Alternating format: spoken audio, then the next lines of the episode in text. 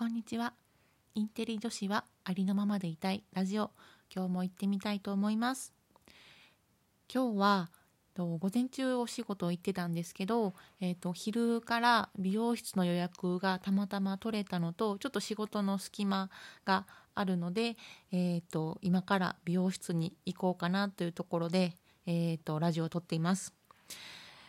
作業着のまま美容室に行くのがちょっと勇気がいるので 一旦帰ってきて、えーと、私服に着替えています。で、えーと、今日美容室の話をしようと思うんですけどあの前何回か前にあの、まあ、私にとってその美容室って不要不急じゃないので今ね行けないみたいな話をしてたんですけどなんかちょっとねあのなんていうのかな私にとっては結構優先順位が低いものなんですけどでもやっぱりあの必要というかある程度定期的にね行った方がいいものなのでなんかちょっともしかしたらもやもやさせちゃった人がいるかもしれないと思ってえっとちょっとそこはすいません気にしないでください。はいでね私美容室が結構昔から苦手だったんですね。でまあその遍歴みたいなところを話していこうと思うんですけどまずさその美容室で店で髪を切ってもらうっていうのを小6まで経験がありませんでした。それまでは母が、えっと、家で、えっと、切ってくれてたんですね。あのまあ、普通になんか散髪ばさみとあとスキカルあのなんかなんだっけ電動なんていうのカミソリみたいなあれめっちゃ音嫌やったんですけどとなんかシッカロールとかを用意してあの切ってもらっててたのでで小6頃に初めてそのなんか、まあ、ちょっと安めのなんか広いうんなんか散髪屋さんと美容室の間みたいなとこに行くようになりました。でそうで今でこそまあまあそんなまマシなんですけどすっごい服装もダサかったんですね。なもうどのくらいかっていうとなんか中学生になってもあの白い T シャツの真ん中になんかニコちゃんマーク書いてるシャツを 平気で着てるようなぐらいだったのもあってそのやっぱ髪型とかおしゃれっていうのも全然あのね興味がなかったんですね。で、まあ、人のせいにするのはいけないんですけどやっぱ母もそんなにそのめっちゃおしゃれをする感じでは、まあ、子供産んでからっていうのは当然あると思うんですけどあのなかったのであまり教えてもらったりもない中で育ってでで中学になって大阪に来てからもうじゃあどこに行こうって迷った時にそのめっちゃおしゃれなところにまあ行く勇気がなかったので、うん、なんだろう多分ねそのターゲットの年齢層的にはまあおばちゃんとかっていう世代じゃないだろうかと思うところに予約をするっていう概念もなかったのでその飛び込みでいつも行ってでなんとなく短くしてくださいだけでこう切ってもらってたんですね。でそんな中で、えっと、中2中3ぐらいの時にその友達が誘ってくれてあの心斎橋にある、あのー、まあ、結構行けてるけど値段も高すぎないっていうところに一緒に連れてってくれたので行ったんですけどその時にその私そもそもどういう髪型っていうにしてほしいみたいなんがあんまりないというかその言葉で説明ができなかったので、まあ、なんとなく短くしてくださいみたいなことを言ってたらたまたま相性が悪かったんだと思うんですけどそのどうしてほしいかちゃんと言ってくれないと困るみたいななんか美容師さんにめっちゃ説教されたんですね。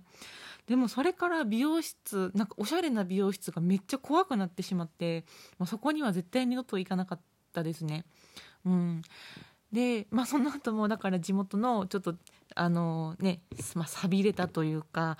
ねところでいつも切ってもらってて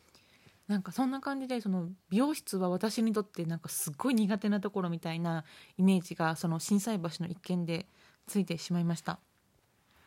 でもう一つなんか困っていたのがまあ、パーマも試しに一旦1819くらいの時に当ててみたんですけどなんかうまく当たらないし自分で乱れなくってすっごいおばちゃんに見えたのでなんかすぐに毎朝の逆にアイロン当ててまっすぐに直しながら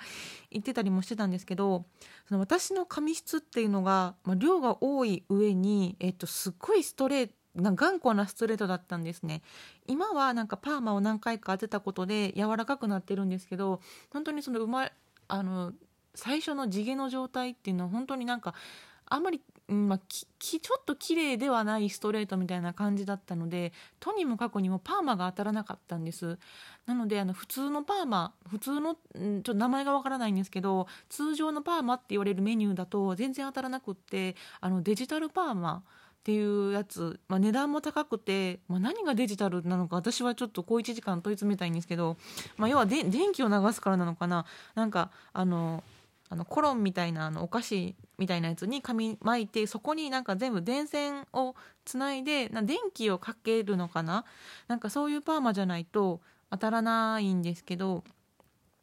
なんか最初そのまあ、20歳過ぎてから、ね、東京に一旦就職で行ったりもしたのでそのクーポンが安いところとかを見つけて転々としてたんですけどその自分の髪質をなかなか伝えられなくって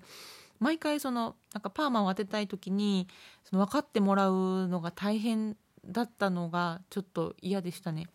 なんか本当に覚えているのが二十歳の成人式の時に、まあ、ヘアセットでその、まあ、すごいなんていうかアップヘアにするじゃないですか。でそれをなんか着付けをやってくれるおばちゃん美容室の方にその着付けとヘアセットを頼んだら何ていうんですかねそのその日だけのパーマっていうのなんかあのカーラー巻いてあの上からなんかヘルメットみたいなドラドライヤーなのあれあの当ててその髪の毛を癖つけてそれを多分上に上げたかったと思うんですけどそれもだから全然当たらないのでそのパーマ当て終わってカールを外した時のおばちゃんの青ざめた表情を今でも覚えていますね。もうえこれどうしようみたいな時間ないしみたいな、まあ、結局なんかもうヘアピンねもう何千本か多分頭に刺されてなんとかねあのヘアセットも完成はしたんですけどそのぐらい当たりが悪かったのでそのまあ、20歳過ぎてからそのやっぱり担当者をちゃんと決めてスタイリストさんのでもうその髪質理解してもらってる人にやってもらうっていうのをやっとその二十歳2122ぐらいに覚えてっていう感じですね。そうなんか他の人は美容室でどうやって注文してるのかがすごい気になるのと美容師さんからしてもどう言ってもらったらいいのかっていうのはなんかずっとずっと悩みですね。なんかあんまり細かく言いすぎるとそのその通りにするのが大変じゃないかって思ったりとか、まあ、曖昧すぎたらなんかねそのどうしたらいいかわからないみたいな。で多分その人によってもその自分若干自分でアレンジをしたい、ね、美容師さんもいれば、まあ、ちゃんと言ってくれないとできないっていう人もいると思うし。うん。そう。で